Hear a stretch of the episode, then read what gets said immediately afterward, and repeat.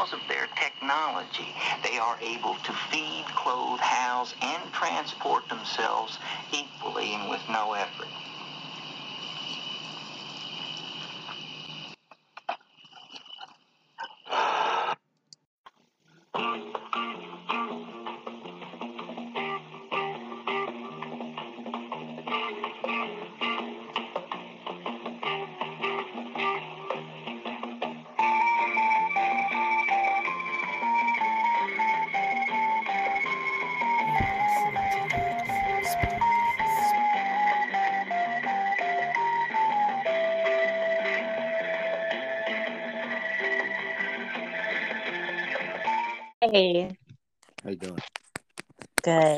Good.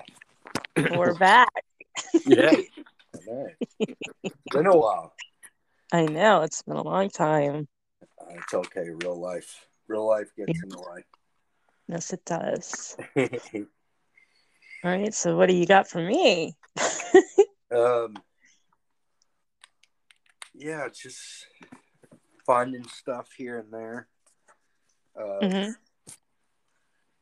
This um, snippet is uh, just something I thought would fit really Mhm. good in with our show and the stuff we've been getting into. Uh, this is um, a brief thing from uh, the 1976 book Cosmic Trigger, Uh huh. and it's called The Queen of Space. Okay. A few weeks after my meeting with Dr. Leary at Millbrook, my family had our first UFO experience. We were living in northern New Jersey, and I was commuting daily to my job at Fact magazine. Our house was at the bottom of a hill, and one Saturday morning while I was home, the kids came running in to tell me that a flying saucer had just landed up near the top of the hill. Mm. I went to the backyard to find a neighboring family equally excited. Altogether, six adults, the author and his wife, plus four from the neighboring clan, which was Appalachian and huge. Together with seven children, ours and theirs, had seen what looked like a Mhm. silvery, saucer shaped craft land. Everybody was taking turns looking at the landing site through a pair of binoculars. When it was my turn, I saw what looked like a Bucky Fuller geodesic zone, dome Mm. where none had been before, and no human or humanoid figures. Others saw a more saucer shaped craft, and some saw humanoids in silver costumes. Interesting. Yeah. Then it, whatever it was, took off. It definitely was not a geodesic zone. Dome. Why am I saying zone? W- Watching it take off, I decided it was probably only a helicopter. that Wow. that afternoon, my son Graham encountered an ex, uh, in quotes extraterrestrial in the woods behind our house at the foot of the hill. She was a female with silvery skin, and she told Graham he was five at the time that he should become a physicist when he grew up. Mm. Professor Jacques Vallee, who has analyzed all such contact stories that have occurred since 1890 with a computer to find statistical patterns, Mhm. informs us that this is drearily typical. The majority of child contactees, Vallee had discovered, report female extraterrestrials. The Mm. majority of adults report males in two standard types small green men or giant blue men. In fact, Dr. Vallee has found 44 parallels, similarities of image, word, and detail between the average experience of child contactees and the miracles attributed to the Blessed Virgin Mary in Catholic countries. Mhm. Quote, the UFO and the BVM, Blessed Virgin Mary, he has said o- only half jokingly seem to be the same phenomenon. The lady most often appears to children, whether she comes in a spaceship or from heaven. She is accompanied by flashing white lights, usually, and at her best, she is capable of suspending the laws of phys- physics in clear view or telepathically shared hallucinations of huge crowds. Mm. I have asked Graham, who is now studying to be a physicist in accord with the lady's urging, to retell the tale again to check the accuracy of my memory. Graham especially emphasized the odd silvery costumes of the humanoid figures seen on the mountain before the lady appeared. An old friend, Marilyn Pooler of Las Vegas, who was living in that part of New Jersey at this at the same time in 1964, coincidentally arrived to visit us in Berkeley two days after the above account was written. Mhm. Quite spontaneously, with no knowledge of Graham's experience, she told of two seeming extraterrestrials she had seen about the same time in 1964, late summer, approximately 30 miles from our home. Mm. She was one of the many contactees who suffered amnesia and can only recall seeing the critters without further details. 20 minutes later, she awakened as if from a trance and they were gone. Both wore silver uniforms. Catholics Catholics now call the uh, Blessed Virgin Mary Our Lady of Space. She is, of course, another archetype from Jung's collective unconscious and was around long before Christianity. The Egyptians called her Nuit and, contact, and connected her specifically with the star Sirius. But depictions of her go back at least to cave statues dated 30,000 BC. Robert Graves, in his famous and highly controversial book, The White Goddess, tried to prove that the worship of her was humanity's oldest religion and originally involved the use of the psychedelic mushroom Amanita muscaria. hmm American Indian shamans knew her too and called her peyote woman. She is the female version of Mescalita. She also appears, I love this, she also Mhm. appears amusingly enough in The Wizard of Oz as the Bubble Witch. Glenda, the good witch. Yeah, in the film of that novel, each of her appearances begins with a bright silverly globe descending from the sky, after which she appears where the globe lands. Uh. This is the way child contactees generally report her, according to Vallee. And Silvery Globe was also around in some of her miracles under the guise of the BVM at Lourdes and Fatima. Mhm. In one of her miracles at Fatima, she caused the sun to plunge directly toward Earth in the shared experience or hallucination of over 100,000 witnesses. If you believe the sun really did plunge toward the Earth, you are naive in my estimation. But if you accept that 100,000 persons can telepathically share the sh- same hallucination, you must answer the big question, or perhaps I should call it the wig question how much of consensus reality is similar similarly created Mm. and that's robert anton wilson's cosmic Tri- trigger one of my favorite books of all time Yes, that's fascinating. That is. That really Yeah. is. That's interesting. Yeah it it takes on uh um i had to go revisit it I- especially since we've been doing the show and we've Mhm. been coming back to this uh Mhm, It keeps coming up. the Mhm. similarities with all the phenomenon you know Right. yeah Right. Love that. Yeah. So what you got Um, I was because everyone probably knows we've been gone for a while, so I was going with some stuff I had from, from probably like two months ago when we were getting ready for an episode. Um, um, Haunted by the Things You Love is the name of the book, and it's by John Zaffis and Rosemary Ellen Guiley. yeah and it's about cursed objects. And I found this one that's it it's kind of comical. I'm not going to read it the way it's written just because it's written like a story and I just kind of want to go over the account like what happened, what they said happened. Um but it's about cursed jewelry. Okay? okay Um, so there's this guy named Nathan, and he's going to break up with his um, fiance because he's found out that she's a witch, and for some reason that just he can't he can't do that, right? Yeah. so it's kind of comical, but um, and he and he feels like he's justified because he feels like her behavior's changed and she's become unstable and unpredictable and he doesn't understand her religion i guess you know yeah and um so he breaks up with her um how does that go? Sorry about that. Um because it goes into the story. They wrote it like him going through it in his head like he's gonna break up with her. Yeah. um so he breaks up with her. When he arrives to the to the condo to do this um she already has candles. There's candles lit all over the place right? So he's probably freaking out or whatever right?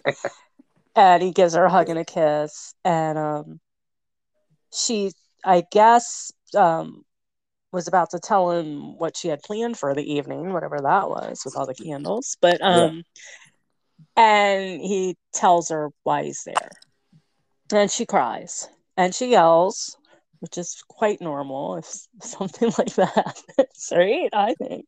Yeah. Um, and he lies to her. She asks why, and, and he lies and stuff. And then, um, and then finally he tells her it's because their outlooks on life are different, and he doesn't think it's going to work out. And she's like, okay. So she removes her engagement ring and she throws it at him, right? And he picks it up and he tells her she can keep it, sell it, whatever. I mean, you know, but she doesn't want to take it. Yeah. And he fumbles into his pocket because he is returning, like, apparently she had bought him a bunch of jewelry when they were dating and stuff, right? So he returns um, some rings and stuff. And and she takes them in her hand and she holds them and she's really quiet for a minute and then yeah. she says she gives them back to, to him and puts them in his hand and tells him that they're meant for him that he should keep them right right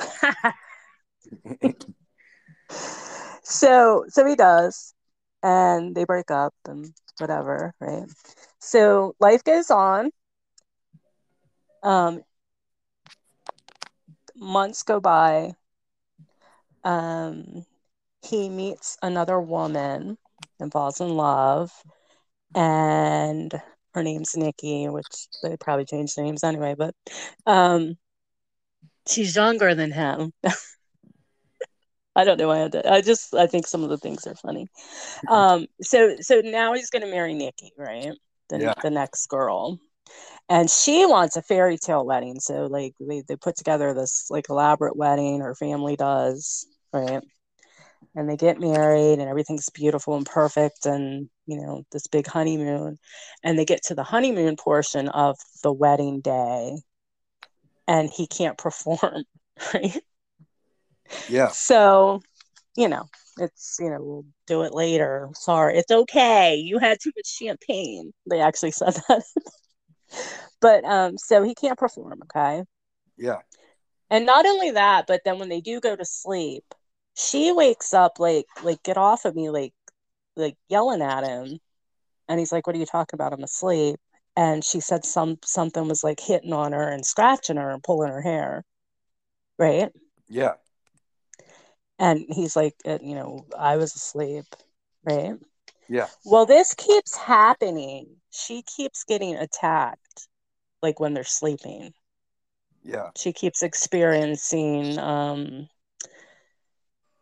someone scratching at her or hitting her or pulling her hair, stuff like that. And um and he continues not to be able to perform sexually. So all right. Yeah. And so this goes on and it's like, you know, this was supposed to be like a happy beginning and and it keeps getting worse and then um, some other bad luck happens. I think sh- she fell and sprained her ankle. Like this other stuff happens. And then he started getting attacked at night too when they were sleeping and they would get scratches and stuff, right? Yeah. Um, so they at some point reach out to John Zaffis and um he looks into their case and um wait, I missed the good part, sorry. Um he finds he figures out that it's the jewelry that the ex witch um, gave him. And so they think that she cursed him so that he couldn't have happiness. Yeah. Do, do you know what I mean? Yeah.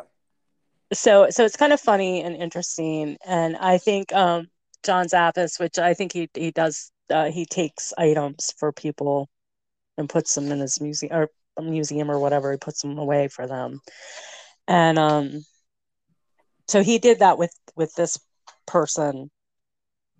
And what he explained to them is the type of curse it was, like, because you have to remember the guy went for months or however long between girlfriends, and his life was like everything was normal, right? Yeah. But what John was saying was the curse didn't go into effect until you got married until you married somebody else. Oh wow! And then it hits. And then it kind of just started that night. You know, it Like just immediately bomb. went into effect. Yeah. And um, so I don't know. Um, and I think things things did get back to normal once the items were uh, taken and John does whatever he does with them or whatever. But um, it's interesting and it was kind of funny and interesting. You know, like the bad boyfriend gets cursed and can't perform and all that stuff. But and I and I don't even know if you believe in curses, but it made me think of for some reason, it made me think of this case, and you can find it on True Crime Podcast. I know many of them have probably covered it, but there was this guy, um, in Seattle, I believe, Christopher Case in Seattle, right? And it was this guy who was found dead, kneeling in his bathtub, his empty bathtub yeah. right? Have you, did you ever that? Have you heard that? And his No. apartment was covered in crucifixes and candles were lit, and there was salt everywhere. And what happened to this guy was he was in San Francisco on a business trip, Yeah. and he met this this chick, right? And they and they kind of like really hit it off as far as they had um unusual things in common. I think they were both like had a thing for ancient music Yeah. which is like rare to meet somebody that has the same Yeah. like that.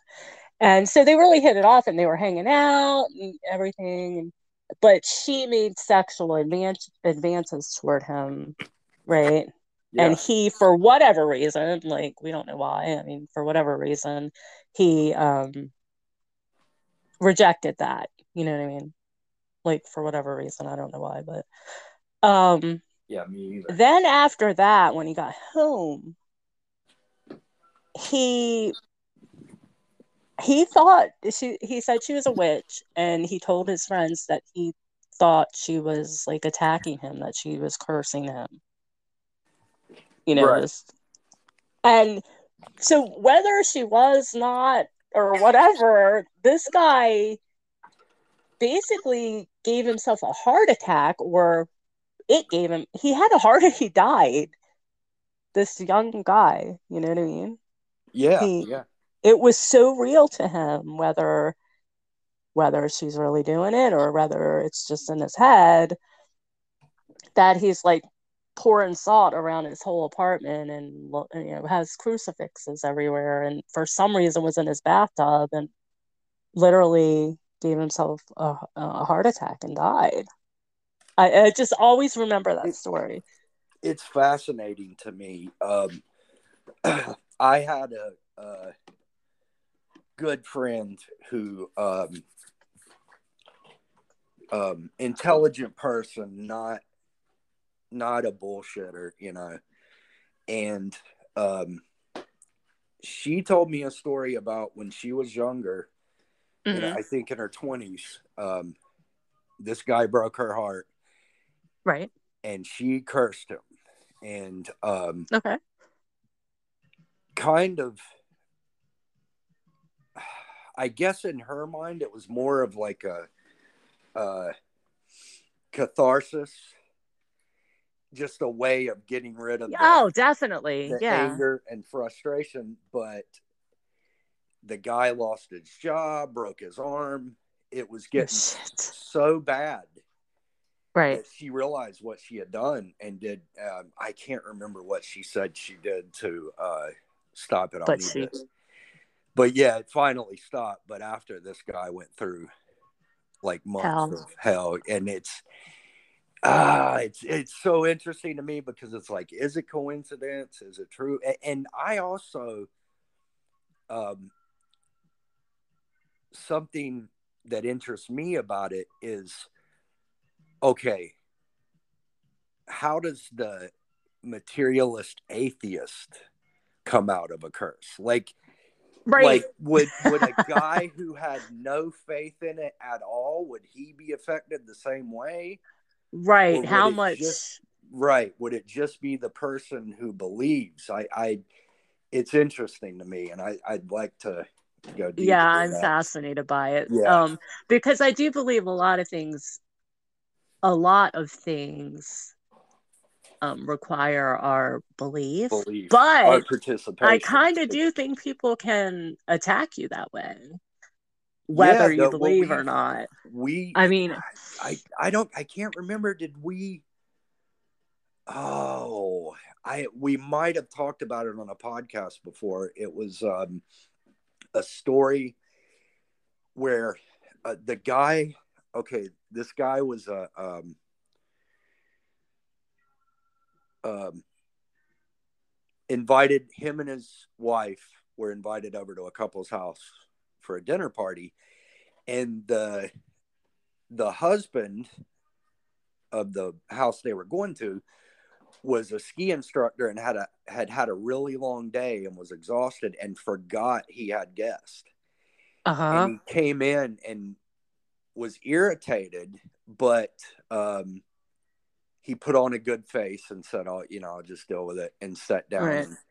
but the guest said that he saw and and and uh, let me back up this ski instructor guy was well versed in navajo witchcraft Okay. and uh, was a student of it. And um, he said the guy was friendly enough, but he could sense the hostility like fucking beaming off Right. of this guy, shooting into him. And he said it, it made him so sick he had to get up and walk outside. He said when he walked outside, the hmm. cold air hit him. He went boom, hit the ground, passed out Oh wow. he lived he's this is what he says he lived an entire lifetime as another man in the 18th century from birth to old age to death and went through this experience he said it was in real time and everything i lived an entire lifetime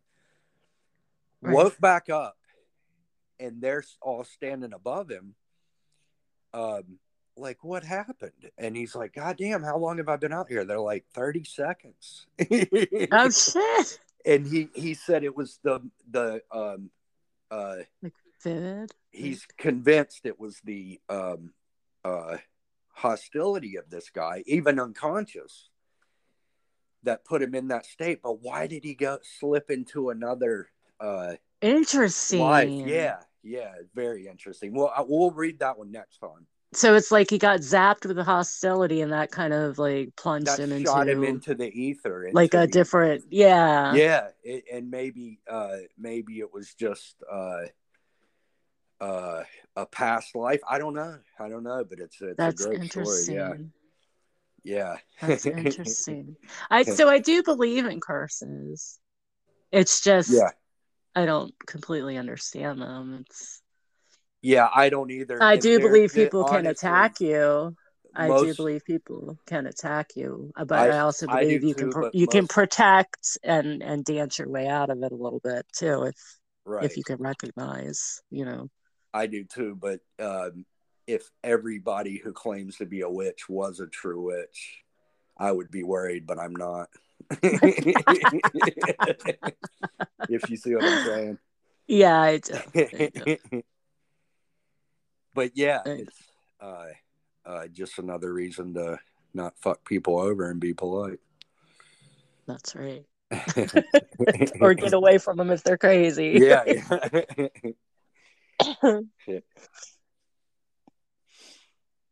um, do you want to do another cursed object? yeah, you got one? Yeah. Yeah. Okay. This oh, this is from that same book uh, that Is I was it? talking about. Yeah, this is Oh. from the book Psychedelic Shamanism by Jim DeKorne. Um, Uh-huh. This is an early '90s book from Loompanics. Um, and this is called The Voice. Of all the stories in this introduction, this is the one which is for me the most mysterious and has had the strongest impact on my life. On the morning of February 18th, 1979, I took LSD again after a gap of about three years. As I sit in my easy chair waiting for the effects of the drug to begin, I felt a sudden impulse to get up, go into the next room, and remove an antique Mexican machete from where it had been hanging on the wall for at least a decade. Like many items used only for decoration, this one had by now become so familiar as to be invisible. I don't recall having paid any real attention to it for years. Indeed, it was shamefully covered with dust. I'd purchased this machete in 1965 at the Toluca market outside of Mexico City. It was hanging in the back of a stall operated by a used tool and parts vendor who sold battered hammers, bent screwdrivers, grease caked crescent wrenches, rusty motorcycle motorcycle chains, that sort of thing. Mhm. The machete, obviously fairly old, I estimate early 20th century around the time of the Mexican Revolution, and well used, with many nicks and scratches and a splintered handle. There is a quotes dicho d-i-c-h-o or proverb engraved on the blade nada Mhm. del mundo es vida por cumi ojos fin or whatever in english we would translate it nothing in the world is true that meets the eye or more freely Mm. everything is an illusion wow. it's a curious saying. I've never thought of it as typically Mexican Catholic sentiment. If anything, it sounds Buddhist. Mhm. For some reason, I want I wanted to hold this machete, and as the LSD began to alter my consciousness, I held it tighter and tighter. Like Peter's Tibetan cup, it was beginning to manifest the energies of a power object. Soon it felt like the machete was kind some kind of psychic lightning rod for forces to enter my body. At that point i don't think i could have let go of it if i wanted to. Now the drug Mm. was coming on strong and i was suddenly very very stoned. The machete vibrated with authority and seemed to pull me from my chair across the room and out the door into the yard where i was forcibly thrown to my knees on the ground for the first and so far the only time in my life I heard a distinctly clear voice speaking to me from within my own head. The voice was nothing that I could identify with as, quote, me or even a portion of, quotes, me. It was totally other with a capital O. And it asked a Right. question Do you take responsibility? I didn't really know what that meant. Take responsibility for what?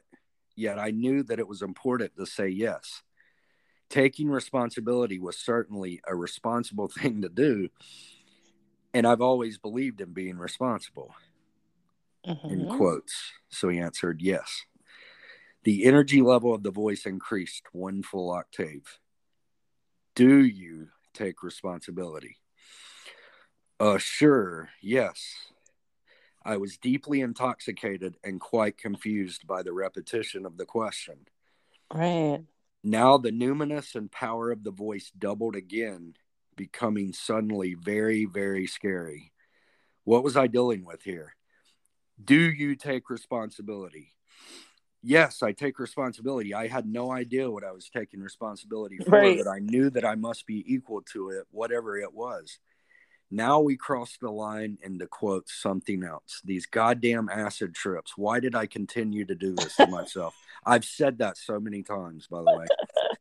Flashback, flashback replays of my second voyage in the LSD terror. It was now nothing less than the voice of God demanding, Do you take responsibility? I was no longer sure that I wanted that much responsibility, yet somehow I felt certain that if I said no, I would have dropped dead on the spot. Right. The voice's unstated implication was take responsibility or die. In that state of consciousness, I really believed it. Yes, yes, I take responsibility. The voice fell silent.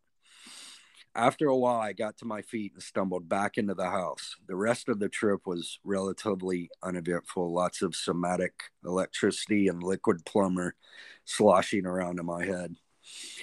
A local FM radio station played a piece by Alan Hovhaness, Mountains and Rivers Without End. Powerful music to hear mm-hmm. while on a psychedelic. By late afternoon, I drifted back into normal awareness again. I was very glad to be back.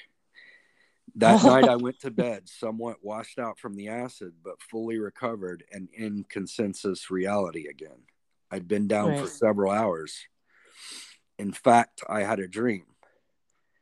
My machete was in front of me, hanging suspended in a pure void of infinite darkness. Uh-huh. Etched on the blade were Hebrew letters in living fire.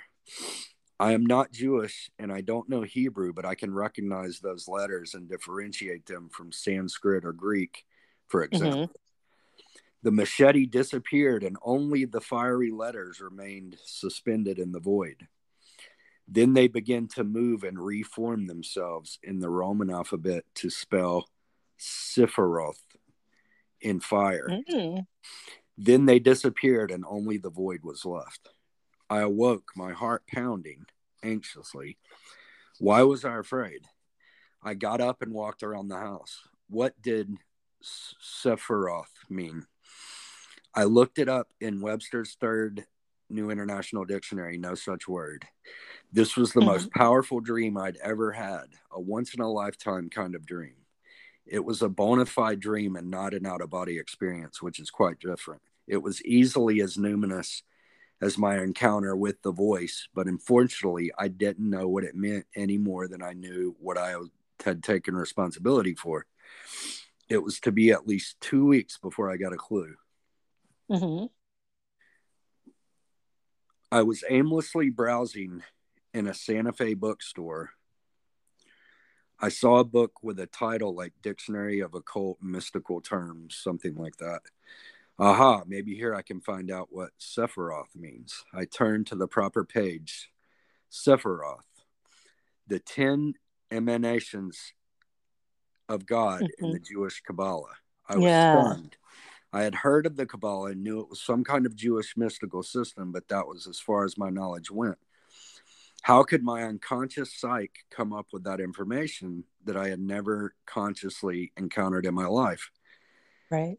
Needless to say, I obtained some books about the subject. I forgot the reading sequence now, but Dion Fortune's The Mystical Kabbalah Mhm. and A Practical Guide to Kabbalistic Symbolism stand out in my mind as particular, particularly seminal text. Uh, it okay. Without trying to explain the intricacies of Kabbalistic philosophy, of which there are many, I discovered that my machete voice adventure co- corresponded to the 17th path on the tree of life. This path is called a path of choice. The crossroads of life meet here. Do you Right. take responsibility? Right. The tarot arcanum, symbolically connected with this path, is the lovers. And the Hebrew word letter for the lovers is Zayin, which means sword, a machete. Mm. The drug ergot is als- Mhm. also closely associated with this path, and LSD is a ergot derivative. Mm. that's a fair amount of synchronicity compressed into an event, which is still not totally, totally clear to me, but I am apparently in good company. Um, years after my Kabbalah trip, I found this observation concerning LSD therapy in Stanislav Grof's book, Realms of the Human Unconscious. He is describing here how others under the influence of LSD have had similar experiences to my own. Interesting. Individuals unfamiliar, this is a passage from that book. Individuals unfamiliar with the Kabbalah have had experiences described in the text and have demonstrated a surprisingly uh, famil- familiarity with Kabbalistic symbols. Right. And here's the lesson his lesson. Lesson it was this experience which finally convinced me that I was somehow involved in an ongoing inner process. Mm-hmm. I eventually accepted the concept that the conscious, quote, me was but a portion of a greater reality which was unfolding itself from what I perceived as my own unconscious psyche. Mm-hmm. Somewhere within this undifferentiated unconscious was a separate intelligence able to manipulate information superior to anything I knew here in space and time. I didn't come to these conclusions immediately. Of course, it took several years for the hypothesis to fully congeal. wow. That's a good one. That is good. That's the, interesting. I love the um uh for one, how fucking cool would it be to find that machete in a junk store? Right. And what did he say was the um the saying that was engraved in it? I'm looking oh. Back. Oh yeah, it was uh it was Mexican for um nothing in the world is true that meets the eye. right? Yeah. That's awesome. and but I was laughing when you were telling the story because you know that I accidentally got stoned. I was fine that I re- accidentally got stoned recently, and you got and yeah, none of those. Um, that didn't happen. That would have been cool. Something, something spiritual. That would have been great. What did it? What?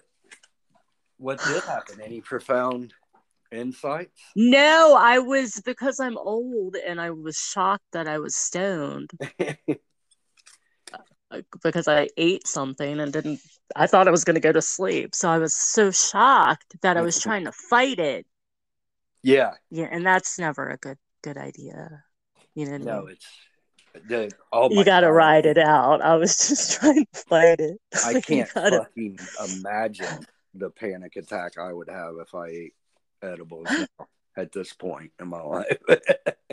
so I so then then it's like I probably wasted it, you know, because I was just like, oh my god, I got to feel normal. like, what do I do to feel normal? Yeah, you know, but that that that's um that's the thing though sometimes out of that um um overwhelming anxiety and fear something uh, happens right some profound insights and uh you know you right. just have to uh hold on i uh um yeah i think of some of the times i had on uh, right psychedelics, and I and I pretty close to nervous breakdown a couple of times, I think. yeah, but I also remember being younger and having like really cool trips. yeah. Know? Oh, yeah. That like really getting into it. and it's like yeah. all cool and yeah, yeah. So it's like, what the fuck is wrong with me? I thought I took like a sleep aid or something. Sometimes the edibles are so strong. Oh my god, I uh, I I thought I was crazy or something. How long did it last? Hours. Yeah. Uh, well, I don't know. You know how time is. Yeah. Probably a couple hours. So. That's all. I thought. I thought it might. Uh, it, it, somehow I ended up asleep. I did end up asleep at some point. Yeah. I don't know how. Yeah but for a while it was just like oh my god i'm so fucked up what do i do splash water, do things. I don't know. Yeah. Not the teenage dancing around to like cool music and looking at trees and stuff. yeah. it wasn't like that. but yeah, but yeah, profound stuff, right? Can happen. Good. Interesting. and now I feel like we're back. Like we got it. We knew how to do this. We're back. Yes. Yes, definitely. Do you have more? Or you feel feel are we good for? Yeah, I got one. Okay, Um, let's do it. I've been uh, uh, over the past month or so. I've gone down a fairy hole, mm-hmm. and I'm trying. That's our to- band name. Yeah, I'm trying to um, read as much as I can Right. find about the fairies and uh um about a year ago uh, it's probably longer than that i was i was looking through um old copies on archive.com of the flying Mhm. saucer review Right. and um there was a case in here let me read this it's two cases and this was from uh like the 1976 uh one of the issues from 1976 and um it was just this short clip of these two cases from Dunn, North Carolina, which is close to me. Okay. Um, October 12th, 1976, Dunn, North Carolina. Tonley Barefoot, eight years old, claimed to have seen a little man dressed in blue as he was playing in a cornfield. The next day, footprints measuring two and a half inches in length and one inch wide at the widest point were found where Tonley said he saw the man. Okay, two weeks later, October 28th, 1976, Dunn, North Carolina. Miss Shirley Ann McCrimmon, McCrimmon, 22, claims to have seen a bottled-sized man at 6:20 a.m. while she was returning home. While closing the door, she heard a noise outside as if someone or something were moving about the bushes. So she looked out. Staring back at her was a little man, brown in color. She was frightened but curious and watched it for several minutes. Then she grew bolder and moved. When she did that, the entity shined a very bright yellow light across her eyes. She screamed, and the Oh. little man scampered away. So that's just a short little thing, but ever since I read that, I, I printed out and saved it. I've fucking wanted to learn more about that those cases. So I've I've searched for them everywhere Right. you know, couldn't find anything. Well, um, a month or two ago, I got this copy of the book Fairies Real Encounters with Little People by Janet Mhm. Bord. Instantly fell in love with this thing. It's it, it is one of the best books I've It's ever read. right? It's amazing. And so here I am on page uh the chapter Little People Around the World, okay? Uh huh. Um on page 99, check this out. The next witness was an eight year old boy who in 1976 saw a little man, quote, not much bigger than a Coke bottle near Dunn, North Carolina. there you go. Tom Lee Barefoot was alone and playing with a toy shovel in a cornfield. Looking up, he saw a little man watching him open mouthed.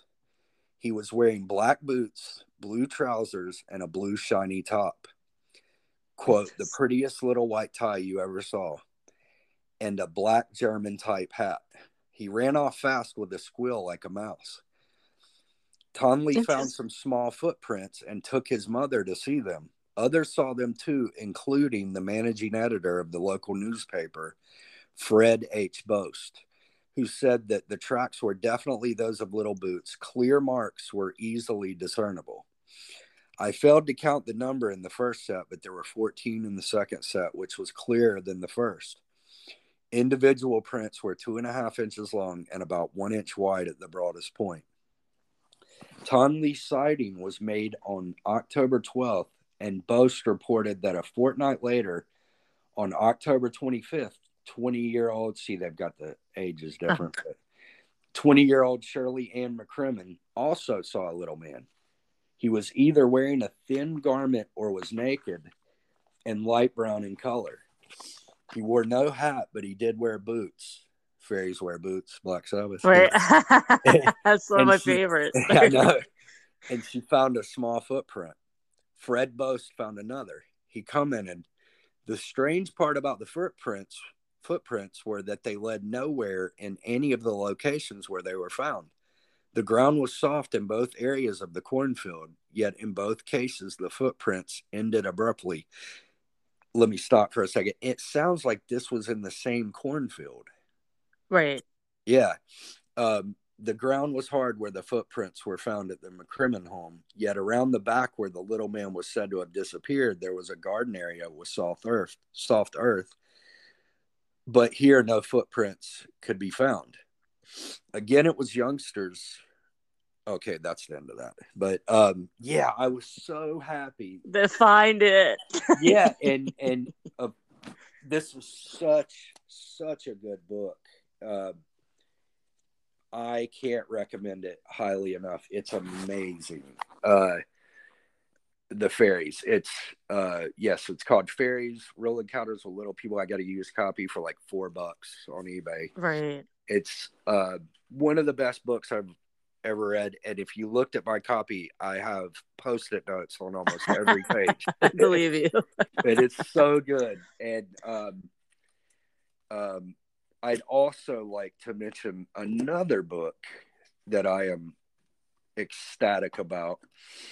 Um, Zelia Edgar, who um, has had a YouTube channel for the past couple years or so, um, she talks about these cases too Mhm. and she put out her first book called uh, "Just Another Tinfoil Hat Presents," and it is It's good. It's amazing. It's one of the best paranormal books I've ever read, and her style, her sense of humor, and her um, style make it that much better. But she talks about some of the famous cases that have been talked about a lot, and some uh, lesser known but even with the cases um, like the uh, the Hopkinsville goblins Mhm. and the um, um, oh god A- anyway and the other cases that you already know about she goes so in depth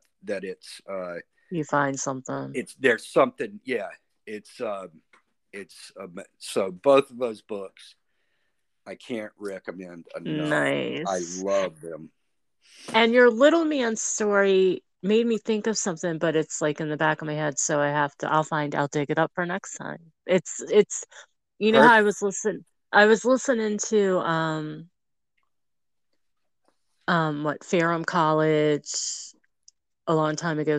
Ferrum College um interviewed like the elderly in Appalachia, like to get stories. Yeah. And I was listening to some of the recordings and found a couple of really cool ones. But yeah, there was like a little person one, so I have to find that for next I- time. yeah i'm uh um i'm obsessed with this subject right now and um so there'll be a lot of these And and I'm not afraid to say that I saw a little man when I was little, but i love it do you want to tell it real quick when I was little, um, like how do I tell it? When I was little, like one of my friends lived like on the next street over, but there was like a vacant lot that we could cut through to get to the next street instead of, you know, going all the way around or whatever. So we'd always cut through this vacant lot by the woods to get to her street or my street. Right. And um one day we were coming back to my house in the middle of the day and we saw a little man. But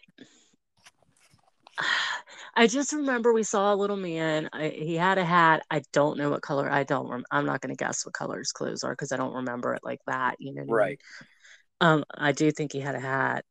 um we were staring at him and like little kids boggled, you know, like like there's a little man, you know. yeah. And we decided to run to my house and try to get like a bucket or something. Like, what are we gonna catch this? Yeah. so we hmm. did. We did Yeah. run to my house. But when we came back, we couldn't find him in the field. yeah. But then it's like like everybody else, it's like you just go on with life. Like you know what I Yeah. mean? Like every and then like like if you're reading certain things or hearing about certain things, you'll be like, Oh yeah, I think I saw a little man when I was little Yeah. and but like I never like did anything with that. You know what I mean? It's just something that happened.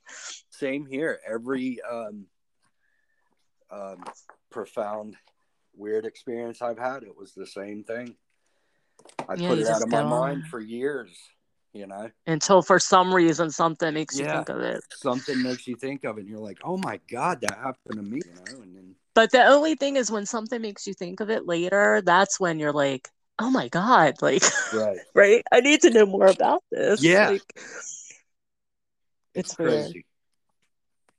but it seems to be normal. It seems to happen a lot. And um, we have another friend Oh, who saw a little person, but I can't get her to come on and talk about it yet. I'm still trying. and it's it's fascinating. So it, it's like yours, yeah. Um, so yeah, and please tell us your little people stories. yes, we love it. Yeah, We love it. We've seen shit too. It's okay. Yeah, Right? yeah, It's totally okay. But yeah, that um that Zelia Edgar book is fantastic. Highly recommended. Great job. Yeah, it's it's really good. Awesome. Yeah.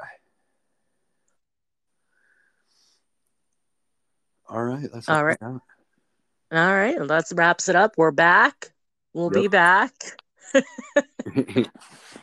We've had our break. yep. I'm good. I'm rested. and we're digging up stuff. So, and we uh, we hey, we totally would tell other people's stories if they want to come on and tell it. Cool. Yes. If they just want to give us permission to share it, that's cool too. Whatever is comfortable. But we love it. Yes. We can't get enough. I'll I'll post something about it and please Awesome. your stories. All right. All righty. All right. Good night. Night. Everybody.